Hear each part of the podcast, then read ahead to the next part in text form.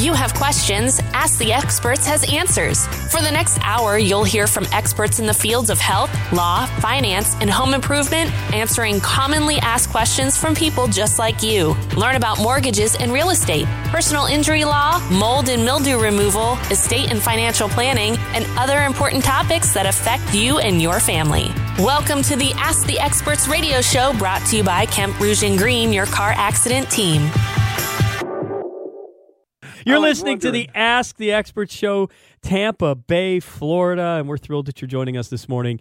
This is that show where you and we ask the experts the questions that are on your mind. The show is brought to you by Kemp Ruge and Green, your car accident team.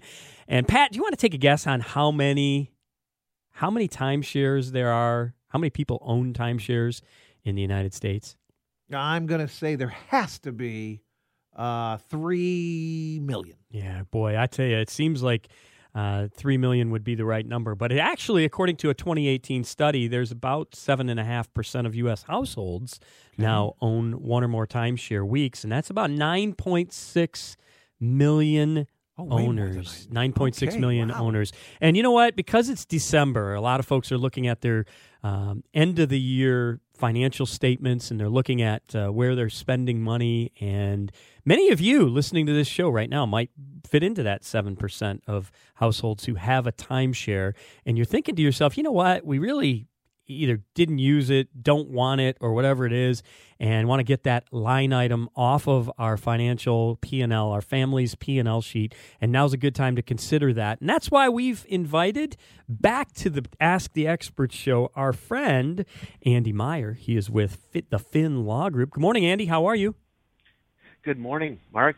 Uh, doing well, and I hope all is good with you. Yeah, all is good. Well, I don't know if you could hear uh, our intro there. Uh, I was mentioning that there's about nine and a half, I guess, nine point six million owners, uh, uh, household it, owners in the United States of timeshares. Is that number right that I found online?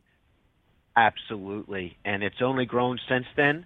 Uh, timeshare industry is very, very large. it is a multi multi billion dollar business.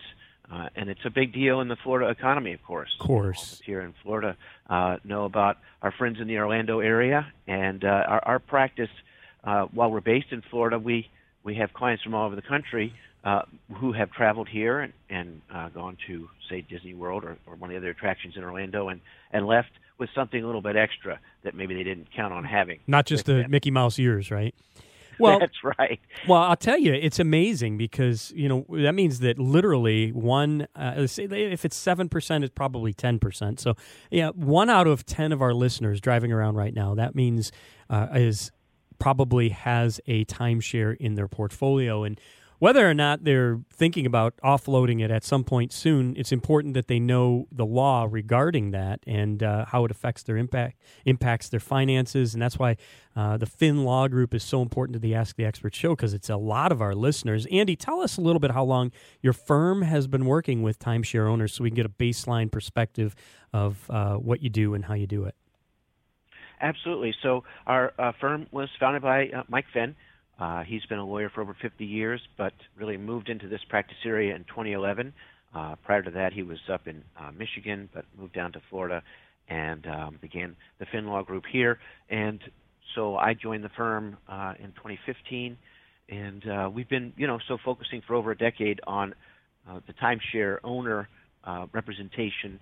It's it's a very tricky area of the law. I, I like to say that uh, the timeshare transaction is more complicated, at least in my opinion, than a home purchase, just because uh, timeshare has morphed over the years. It's it's no longer just simply uh, somebody owning a week in unit somewhere at a place they like. Uh, it's typically uh, a hybrid product that involves points, and there's all kinds of different ways it can be structured. Uh, sometimes there's trust interests. It just can get very complicated very quickly. And if you bought one recently, you, you will remember at the at the closing table you were presented a you know gigantic stack of papers, uh, a lot going on in that transaction, legally speaking, uh, and it takes uh, a trained eye to understand and unravel all of what's happening. Oh my gosh, yeah, unravel is the key point. I, I matter of fact, I was on Google, and when you type in timeshares, millions of results come up, and of course, the way Google's set up, a lot of questions that most commonly get asked, things like you know, where are most timeshares located? Are they for life? Where can I go with it? What do I do with it? All these questions that people have. And we know that our listeners have these questions, and that's why you're on the show today. Timeshares been long, around for a long time. Are, are, you sort of touched on this, but are timeshares today the same as the ones you know that we all remember from 30 years ago? Are they same, or are they evolved into something different? Definitely different. Uh, you're mentioning, you know, so many people own timeshares. I, I definitely experience that as I'm going around uh, doing different things in, in life. Uh, people ask me what I do. I tell them my specialty, which is, you know, a little unusual. Uh, and and almost every time I mention it, the person uh, will say, "Oh, I own one," or "My mom owns one." Uh, it's it's uh, obviously a very very common product. Uh, if if you're in a situation where it's your parents owning the timeshare, they may have very well bought a, a traditional deeded interest in a unit in week somewhere in a place they like. But if it's something that's been purchased in the last uh, probably since the 2000s, really early 2000s, uh, you're not going to own just that. You're going to own uh, points uh, possibly a deeded interest, but as I was mentioning before, you could be involved in a, in a trust um, in some fashion. You know, there's all kinds of crazy uh, uh, structures, I'll call them, on how the timeshare industry is trying to adapt to uh, consumers' changing travel tastes. So people don't typically like to go to the same place at the same time every year, and the idea is that you can uh, own points and use those points to make reservations at, at other timeshares around the country. And that in concept uh, sounds great, and many people are happy with that, and that's fantastic. Uh, the problem comes in if, if for whatever reason you don't want to keep that uh, timeshare interest, you can't keep the timeshare interest, um, it's being handed down to you or something, you don't want it. You know, what do you do in that instance? And that's where we can play a role in helping you. My my goodness, Andy, I, I have to make you laugh here, and we've been you've been on this show countless times. We've been talking about this topic because it is so important to our listeners. But most people, when they own a timeshare that they want to get out of, they go online and they look up, you know, how do I get out of a timeshare? Can I can I make you laugh for a second here? There's a, there, there's a, there's an article from a major national publication. I won't mention which one it is, but it's one that every one of our listeners would recognize. And they answer. There's an article that says, "Looking to get out of a timeshare." Here's how to do it legally. And this is why it's so important to contact somebody like the Finn Law Group because if you read an article like this, you're going to be led astray down the wrong road. And so let me let me read you the top 6. They said how to do it legally, how to get out of timeshare. 1, call the developer. 2, rent it out. 3, sell it on the resale market. 4, gift it to a friend, family member or stranger. 5, stop your payments. And 6, avoid scams. Now here's the problem with all that. Well, all of that may sound great to the layperson, but the how, how, anybody who signed a contract for a timeshare ought to know that there's about a stack of paper as thick as an old 1975 t- Yellow Pages book. right with all kinds of legal legal jargon Absolutely. that if you follow yeah. any one of those i mean call the developer okay you know sell it on the resale you can't just sell something on the resale market you have to follow the law. Otherwise, it could come back to really haunt you, especially if you sell it for less than what you owe on it or the person. I mean, there's so many things there. That's why it's important. Absolutely. That's right, Mark. And I, I, we could spend the show for me deconstructing uh, what the problems are with those suggestions. However, I will say a couple caveats. Uh, if you, you are interested in exiting your timeshare, it's worth giving your developer a call at the at the outset. I think you should go into that conversation with uh, every one of your, you know, uh, hairs in the back of your neck up, looking for uh, the, the, the hard sell and an attempt to upgrade you. That's what typically happens, but not always. And sometimes developers are willing to work with consumers, particularly if there's a hardship of some kind. So that can be an option. It's just not a very realistic one, and that, in my opinion, and it's not number one. Uh, but it's the first step. Uh, in renting out, to your point, Mark, is maybe you can, but uh, there's all kinds of uh, contractual uh, rules and regulations about that uh, in your contract, most likely, that you're not going to necessarily know about or be able to find. And even if you can uh, rent it out, how are you going to accomplish that? Uh, giving it away to a friend, boy, that's that's that's a, a tough one. You want to give away something you don't want to your friend? That's not the kind of friend I'd like to be, yeah. right? that's pretty sad. Well, listen, but you've you've addressed this on the show in the past. Selling the the number three, which was sell it on the real estate on the resale market. You can find them for a dollar on eBay. A dollar? Well, this is the thing. Absolutely, this is the thing. Now, listen. If you if you bought a a, a gorgeous uh, in a gorgeous resort in Right, Hawaii right, right. Vail, Right. sure, of course. Uh, obviously, you've got something. You've also spent a lot of money on it. I assure you. Uh, so that and and the other problem we have to watch out for. Uh, and it's interesting, Mark, because I, I did a, a, a podcast since the last time I've been on your show with uh, the BBB out of San Antonio. Uh, and, and the emphasis of the podcast that I was a guest on was uh, how do consumers avoid timeshare fraud and scams? And you would not believe the number of people who receive unsolicited offers uh, through their email, in the Mm. mail, on the phone I from would. companies saying they will help you uh, sell your timeshare, uh, or even worse, telling you that they have a buyer uh, for your timeshare and, and attempting to offer you tremendous amounts of money uh, for your timeshare interest.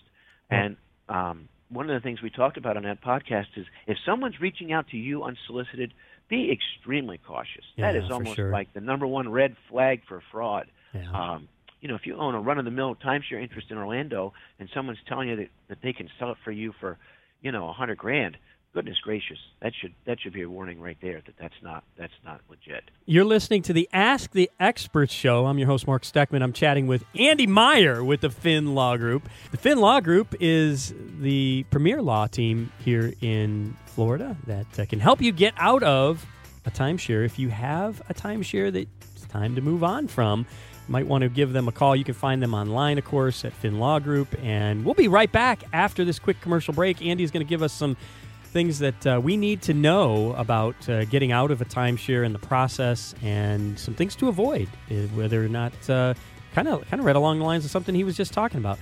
So stick around. The Ask the Expert show. We'll be back with Andy Meyer with Finn Law Group right after this quick break.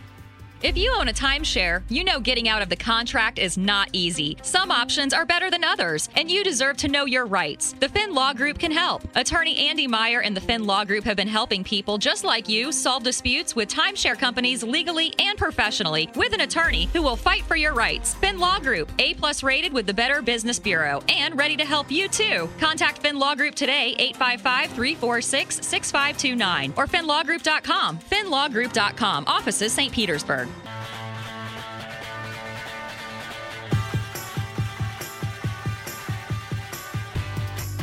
Alrighty, welcome back to the Ask the Experts show. I'm your host, Mark Steckman, and I want you to write this name down, and that is Andy Meyer. He's a regular on the Ask the Expert show. He is with Finn Law Group, and Finn Law Group is the legal team to help you. I, I think you got to make sure that you, you, you. We've all heard these commercials on the radio and on TV talking about getting out of your your timeshare and these timeshare exit companies. Most of them are not law firms, and the reason you need a lawyer, uh, an attorney that is is uh, experienced in this category, is because there's a lot of documents that you've signed, you've committed to, and you've got to make sure that whatever it is that you're uh, agreeing to in terms of getting out, that uh, you're protected. And that's why uh, we trust the Finn Law Group. Andy Meyer, he's a regular right here on the show. Andy, if somebody dies and they own a timeshare, does it automatically pass on to their children?